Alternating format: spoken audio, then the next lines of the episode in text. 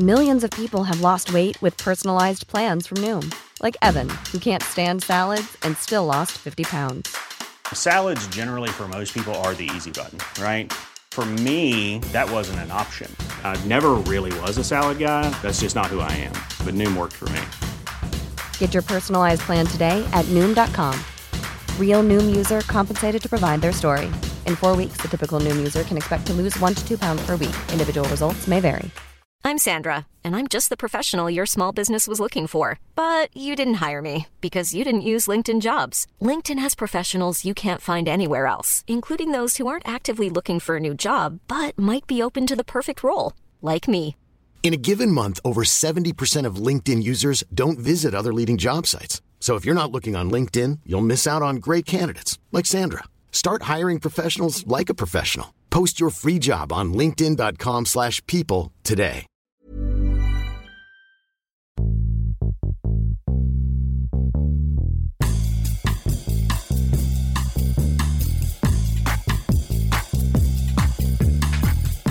Hello and welcome to the latest episode of F F S, another Brexit podcast. With me, I'm Amanda. And I'm Jason, and we're here to bring you all of the latest Brexit developments. So this campaign is different, and hopefully so is this podcast. Indeed. So our guest this week is very timely, given that we now know who our new Prime Minister is, Amanda. So here to give you his immediate reaction to Boris Johnson being elector of the Conservative Party and, we assume, Prime Minister, we have ex-Deputy Leader of the Conservatives, Lord Michael Heseltine. We're very excited about this one.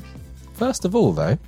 Well, what's a week for U K politics? I know, I'm, I'm exhausted, and it's only Tuesday. I can't believe it's only Tuesday. I know. Oh, no, so pass. Far, we have had the election of not one, but two new party leaders.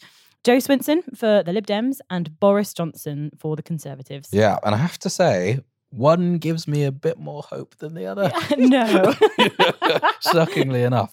Um, so obviously we we interviewed uh, Joe Swinson a few episodes back. Check out episode five, dear listener. Uh, and she was lovely and had some very interesting thoughts on Brexit too. Unfortunately, I think, unfortunately, we haven't yet managed to get Boris Johnson on.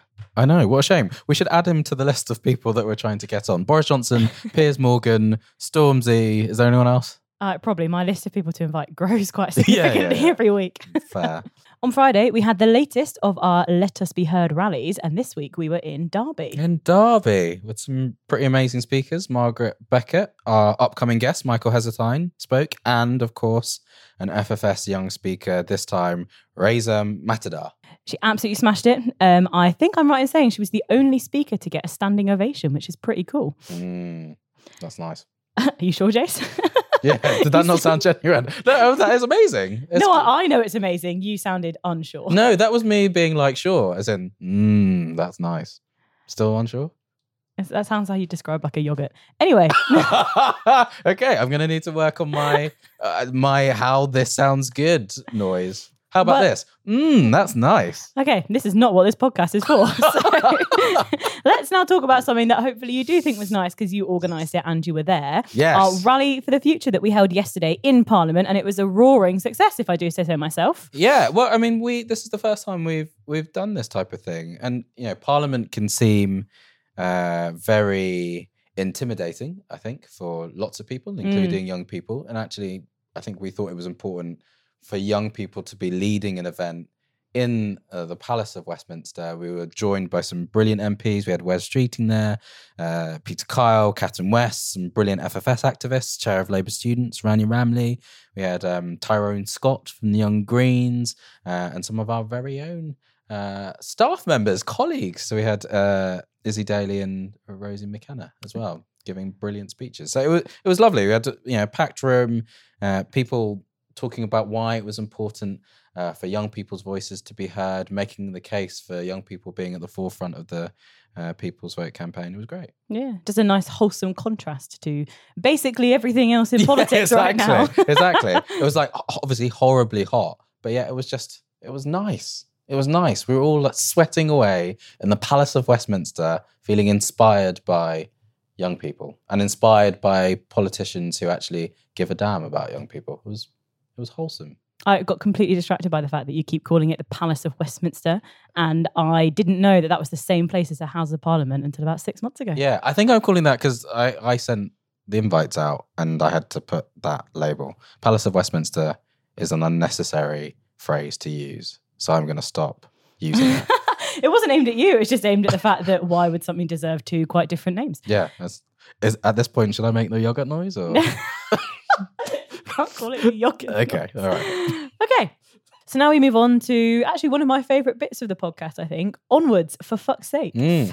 Unfortunately, that means hurtling towards a no-deal Brexit because, doubly unfortunately, Boris Johnson is now officially pretty much going to be our Prime Minister, and that just means a no-deal Brexit is ever more likely. Yeah, devastating our country for decades to come unless we can do something about it. And obviously, despite the fact that Boris Johnson wants to say that that's the, what the country voted for in twenty sixteen, it's one hundred percent not what the country voted for yeah. in twenty sixteen. It couldn't, be, it couldn't actually be further away from what people voted for. But yeah. Anyway, as a result of that, I personally, and I think Jason will probably agree with me, think that if it wasn't obvious already that uh, people's vote was literally the only way forward, mm. it definitely is now. And we haven't given up quite yet, have we, Jason? No, we haven't. And I guess the, the key thing is we could easily feel exhausted by an exhausting process and an exhausting man now in number ten.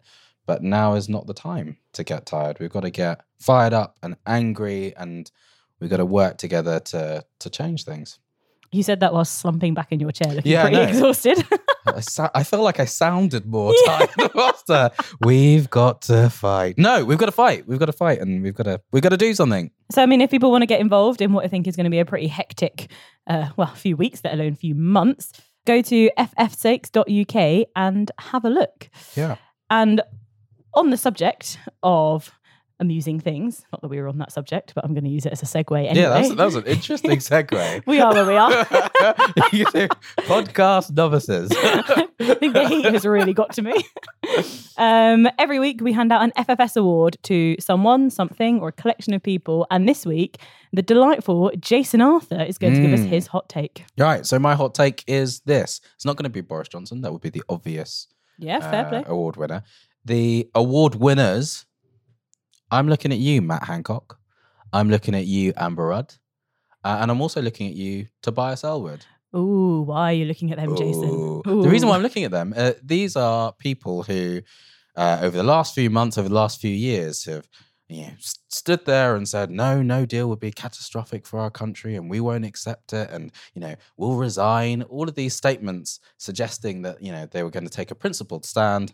And then as soon as a ministerial car reared itself, they lost all of their principles and are now happily supporting, endorsing Boris Johnson. So my F F S award this week goes to all of those Tory M Ps, including those three, who have completely lost everything that they said they stood for in terms of Brexit and protecting the country from catastrophe. Excellent choice for F F S award, I would say there, Jason. And if anybody listening wants to make sure that young people can continue to campaign on probably one of the most important campaigns in our in our lives, please do have a look at our crowdfunder, which is still running and we're hoping will help us get to one hundred campuses during the freshers and welcome back season in September. So please do have a look at that and think about supporting us there. So in the shorter term, there's lots happening this week that F F S are leading on as part of the People's Vote campaign.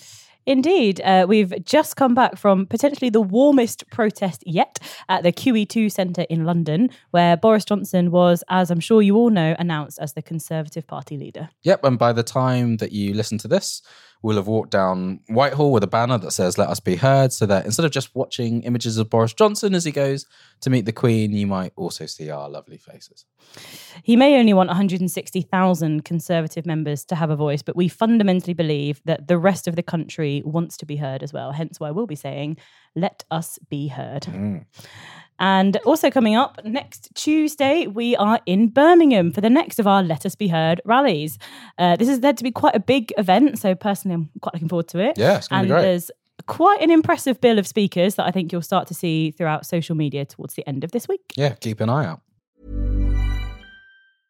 Selling a little or a lot?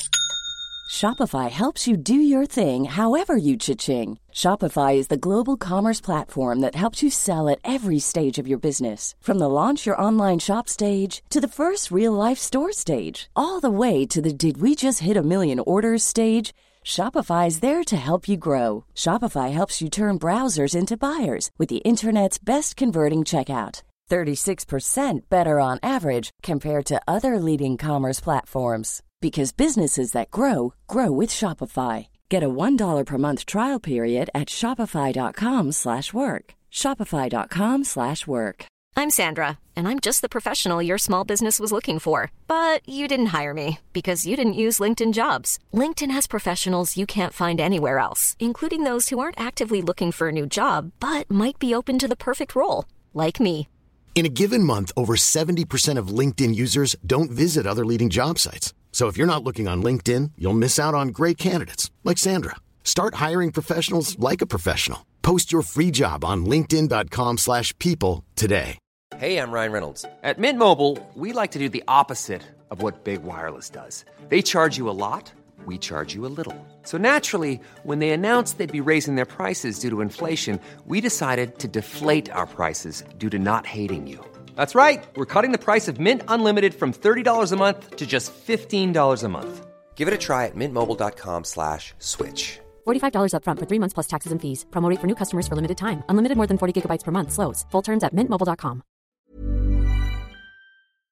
So we're very excited to welcome onto our humble little podcast a man who needs little introduction, but we're going to give him one anyway. A Conservative Member of Parliament for over fifty years and a key member of both Margaret Thatcher's and John Major's administrations, rising to be Deputy Prime Minister under the latter, and an all-round political titan and leading supporter of the People's Vote campaign. So welcome, Lord Heseltine. Welcome. Thank you very much. So just to... I guess begin. Today is obviously a big day. Boris Johnson is going to be our next Prime Minister, leader of the Conservative Party. And so it'd be great to know your thoughts on that and I guess his willingness to impose a no deal on the country if he's unable to get a deal with Europe. I have two reactions to Boris's uh, accession to number ten. First, I know him well. He took over from me as Member of Parliament for Hemley. We've had a very good personal relationship, and I worked with him when he was Mayor of London, where I think he did an impressive job for the Conservative Party. So on a personal basis, um, I, of course, I wish him well. But uh, the other side of the story eclipses, and that is uh, his commitment to Brexit. I could never vote for a Prime Minister who was committed to making this country poorer and less powerful. And that is uh, the general assessment of Brexit. But to do so in the chaos of a no-deal Brexit is, in my view, culpable. And in terms of then, I guess, your feelings of loyalty towards the Conservative Party, you obviously voted uh, or came out as voting Lib Dem uh, for the European elections. How does that impact your feeling of loyalty to the party now under uh, uh, Boris leadership? It's the central question for any Member of Parliament. Where are your loyalties? What in the last resort do you place your flag in the sand and say, here I stand?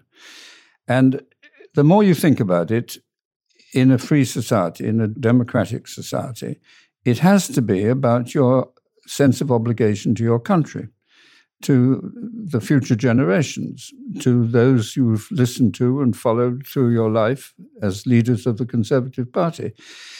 And that's my position. This is not a communist society.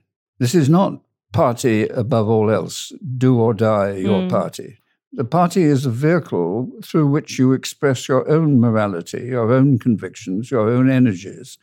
And in the main, of course, there were compromises. The real world is we're not divided into two groups of thirteen million people with identical views.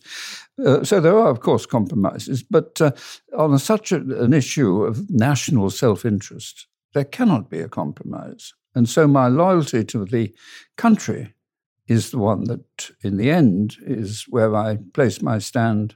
And on that question of loyalty, do you think it's because of loyalty to the party that more Conservatives maybe kind of who are like yourself, aren't willing to call out quite how bad a hard Brexit and in particular a no deal Brexit would be? There's no doubt about that at all. Mm. I see people arguing for the Conservative Party, voting in Parliament for Conservative whip, who I know perfectly well disagree with the policies they're voting for. Mm. They put their party loyalty first. Sometimes they put their careers first. Sometimes they put their constituency interests first. Each of us has to make that decision. Where, in the end, do you owe your loyalty? And I don't need to repeat myself. My loyalty is to my judgment about British self-interest. There seems to be a kind of general uh, assumption, maybe, kind of out there that as as the clock ticks down again, but also now that there's a new leader and there will be a new cabinet, that more maybe ex-cabinet ministers will start to come over to the idea of a referendum because they might have a different way of seeing things or because it's now Boris Johnson and not Theresa May. Do you think that will be the case, or do you think they'll have a lot of other options they might prefer? I think that the second referendum option, which at the moment doesn't command support in the House of Commons, mm. will almost certainly grow as all the other options diminish. Yeah. It's very difficult to see what alternatives there are. Let's look at the cold facts. Cold facts is that the government has an overall majority of three. It's facing a by-election, the result of which could affect the size of its majority. And it has got on its backbenchers a significant number of Remain voting Conservatives, likely to find their number enhanced by the reshuffle that's going to take place in the next yeah. twenty-four hours or so. And so there is no effective majority for a government. There is a thing called a general election. But if you look at the polls, you basically have got four groups more or less equal at about a quarter. Yeah. And it's almost impossible to see how in that configuration there can be a result from any general election that would change the broad position of stagnation that we have at the moment. Therefore, the referendum option seems to be a way forward. Mm. And you, you know, you mentioned a general election. Obviously, there was another party that got a new leader this week, and I think Joe Swinson could be quite formidable leading the Liberal Democrats. And do you think there are some Conservative M Ps who maybe uh, maybe see that change and think, oh, actually, referendum over general election because their seat, particularly in the South, might be in question? I think that would influence some Conservative M Ps, mm. but I also observe, it's not very profound, that the Lib Dems are making now significant recovery. They haven't yeah. got back to where they were before the coalition, but they're heading in, in the right that direction. direction. And there are a very significant number of Conservatives who are not going to vote Conservative if the Conservatives are in favour of leaving the European Union. How many? Nobody knows. Interesting, the number of members of the Conservative Party who didn't vote. About eighteen thousand members mm. of the Conservative Party didn't vote. Well, maybe they couldn't be bothered. Maybe they've lost their papers. But is it possible that actually they wouldn't vote because they couldn't vote for a Brexit Conservative Prime Minister? Mm. I certainly didn't vote. I'm one of them. Oh, okay. That's interesting. Do you do you still, just trying to drill into this a bit more, do you still consider yourself a Conservative given the guise that the Conservative Party is or has now? Without the slightest shadow of doubt. I have no hesitation because... Um, Well, put it the other way around. What about all those Brexiteers who, when the Conservative Party was broadly in favour of our European partnership, dug in? They were much vilified and very isolated. But the one thing you have to recognise is that they had views which they believed in strongly and which they held to like limpets on a rock. Mm. Today, today they have uh, in the House of Commons probably a majority. So what is the argument against me saying, well, look, I'm in the same party. I disagree on this issue, but not on anything else. And I, therefore, will stay just like you stayed and fight, mm. because I believe in the Conservative Party, its traditions, its uh, its records, uh, and in the broad posture with which it wins elections. Mm. But is, is there a line for you? Is there a line where you would say, actually, you know what, I don't feel comfortable staying if this is going to be the approach of my party? And I guess my question for you would be, if you think no deal is so disastrous for the country, why isn't that your line? It's not my line because I think I can be, in my own tiny way, as effective as a member of the Conservative Party as outside it. Indeed, I think probably I can be more effective inside the Conservative Party because it, in that I get any sort of press coverage or any sort of voice in the, in the matter, it is a sign of encouragement to millions of people that they too can stay within the Conservative Party, stay and fight. Mm. And that's the advice I give them. I think it was a mistake. Those uh, tiny, very brave members of the party who left the other day, I think they should have stayed. I think it was a terrible mistake. The Social Democrats who left the Labour government in the early eighties, mm. they would have, in my view, done better to, to fight within the Labour Party and herald the return of san- sanity to that party. Mm. Talking of the eighties and the seventies, when you know the Tories were in their pomp in the eighties, they were able to reach across all of the different age groups in order to command support. If you look at polling, if you look at the membership of the Conservative Party, support from the young has collapsed. In your view, what changes that? Because I think a lot of people will look at a Boris Johnson premiership and think, actually, everything that he's saying goes against the values or interests of younger voters.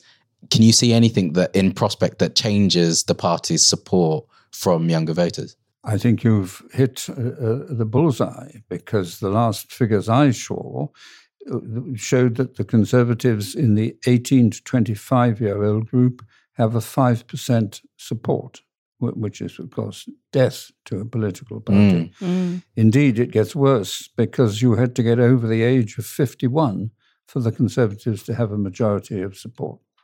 So I completely accept the point that, that you're making. Now, I, I don't think that th- as long as the Conservative Party argues for Brexit in any form, that they can recapture that element of the electorate. But I would have to say that my own observations is that on domestic policy, I don't see anything that argues that Boris Johnson couldn't be a perfectly attractive prime minister. And here I go back to the mayoral experiences. He won London twice, and London is not a cons- conservative constituency, but he won it twice because he was of the centre ground of politics domestically. His great mistake was to embrace Brexit. Mm. I mean, I guess there are some who would argue he was up against quite a weak Labour candidate with all of the history of anti-Semitism and other challenges, and perhaps that's why he was uh, successful as opposed to his track record or being part of the centre ground. How, how would you respond to that? I think I... might accept part of it, but not the anti-Semitism, because I don't think it was an issue at that time. It's now a, a, a, a crucial and unacceptable issue in the Labour Party. Mm. But I don't think it was an issue when Boris was standing as Mayor of London. Mm. Um, it's something that's happened for reasons which it's not for me to defend or articulate. It's completely unacceptable. I think I would probably agree with that. It's only mm. really come into the headline a lot more recently. I was just thinking what you said about young young people. Obviously, it's something that we as a group focus all of our energy on. And so of the young Conservatives that I know or that we work with, a lot of them also didn't vote in this leadership election. And theirs was because even when they were looking at the original sixteen, was it? Oh, however many. Felt like one hundred candidates who might put themselves onto the ballot. They didn't see themselves reflected in in any of them. And I was wondering, you know, if, if there had been a different pair on the ballot from that original group, do you think you would have voted? Or was it just the Brexit issue was clouding stuff over too much for you to have a vote in this election. If there had been a Remain candidate, I would, without the slightest doubt, have voted for them, mm. subject to knowing who they were. But well, I mean, yes. uh, uh, fair enough. Uh, you know, uh, but but but certainly that would have made me uh, uh, sympathetic to listen. But there were two sorts of candidates. That's yeah. all there were. One was a hard line, we're getting out, cake and eat it type approach. The other was, I don't believe in it, but uh, the party is going this way, so if I want to be leader, I better subscribe to it. Mm. And I can't accept that on this issue. The one nation conservatism that I think you certainly believe in is not in the ascendancy at the moment uh, within the party. What What's going to drive that back up, that way of thinking? Mm. What stops Jacob Rees-Mogg et al. Being the ones who dominate? I don't think I agree with your analysis about the one nation conservatism. If you imply it's gone, uh, then I certainly don't agree with you. And and I let me just go back a bit. The the only person recently to have won a general election was David Cameron for the Conservatives, and he was certainly a one nation conservative. He was much more popular than the Conservative Party. He won the, the election, not the Conservative Party. Uh, and his agenda, in my view, uh, was very much a one-nation agenda. And I had the privilege of working for his government in, in an advisory capacity. I, as I said before, I think that Boris Johnson's mayoral background argues the same case. But the problem that we've got is that Brexit has now taken over the whole political agenda. Uh, indeed, in my view, it's not Brexit so much as the fallout of two thousand eight, because what you see as Brexit here is Trumpism in America, is Le Pen in France, A F G in Germany. Um, it is the reaction of a democratic advanced world who've got used to decades of advancing living standards, find that for the last ten years they've been denied them, and they want mm. change. And the easy change, the one that is the, the, the populist uh, weapon, immigrants, bureaucrats, foreigners. And if you can package that, that's what Trump does, it's what Le Pen does, it's what Mister Farage does, then you have a toxic uh, agenda. Would you not... And I think some would argue this, add Boris to that list to the extent that he has said things in the past that many people would say are abhorrent, whether it's about, you know, ethnic minorities, Muslim women, people who are gay. There there seems to be, at least in rhetoric, I know you talk about him from a kind of centrist background, but in terms of what he says, I guess a, a concern that he doesn't represent the liberal values that most young people would say that they have. I, I think you could argue that case, and it would be worth a, a, a forensic analysis.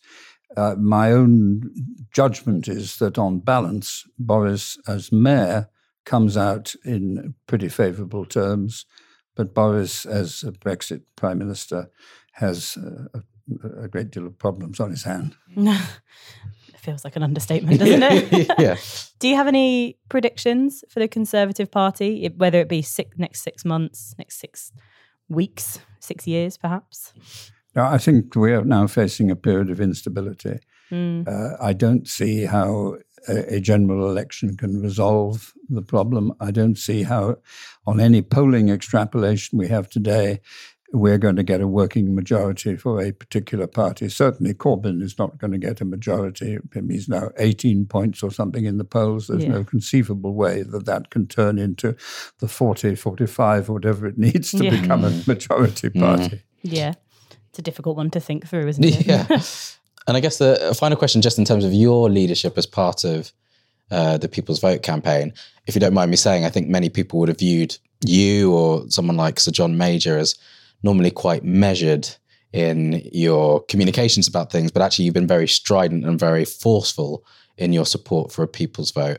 And I just wonder, to the extent that we can make any predictions on the People's Vote front from now until uh, October, I guess your vision of your role in helping to drive that case. Well, if I may be quite honest with you, I keep saying to myself and to my immediate, my wife particularly, what the heck is it about an eighty-six-year-old that is doing the sort of work that I'm doing? I long for someone who can do this role of probably forty years younger than me. Uh, I've recently been very flattered to become president of the European Movement. And in my opening speech, I said, my task is to find a successor. Uh, there's just a limit to what you can do at my age. But mm. as long as I have the energy and there appears to be a void and people ask, invite me, I feel, well, if I don't, who will? Mm. It feels like there's a lot of debates currently where people are kind of like, well, if I don't, who yeah. will? That, that's why we set up ultimately. Yeah, no, is no. because we, yeah, we thought we had to we had to step in. Yeah. So that, that brings us to the end of our conversation. But thank you so much, genuinely thank you so much for having us both in your really quite lovely office with a nice view I've been admiring and also for your, your insights on quite a big day in British politics, I would suggest. So thank you. Thank you very Great much pleasure. For coming. Thank, thank you. you and good luck to you. Yes, thank, thank you. you. So thanks for listening in to this podcast. Apologies for all of the giggling at the start. I feel like we we're, our giggling has gone too far. The heat just really got to me. I'm not even, I'm not even going to lie yeah. about it. It's just really hot today. I was listening to a previous podcast we did, and I just felt like I didn't I didn't say anything. I just giggled the whole way through. And you're now giggling too. Um, tune in next week for another round of F F S, Another Brexit podcast. Give us some lovely five-star ratings on iTunes and tell your friends, family, acquaintances, strangers. Tell everyone. You're such a beck.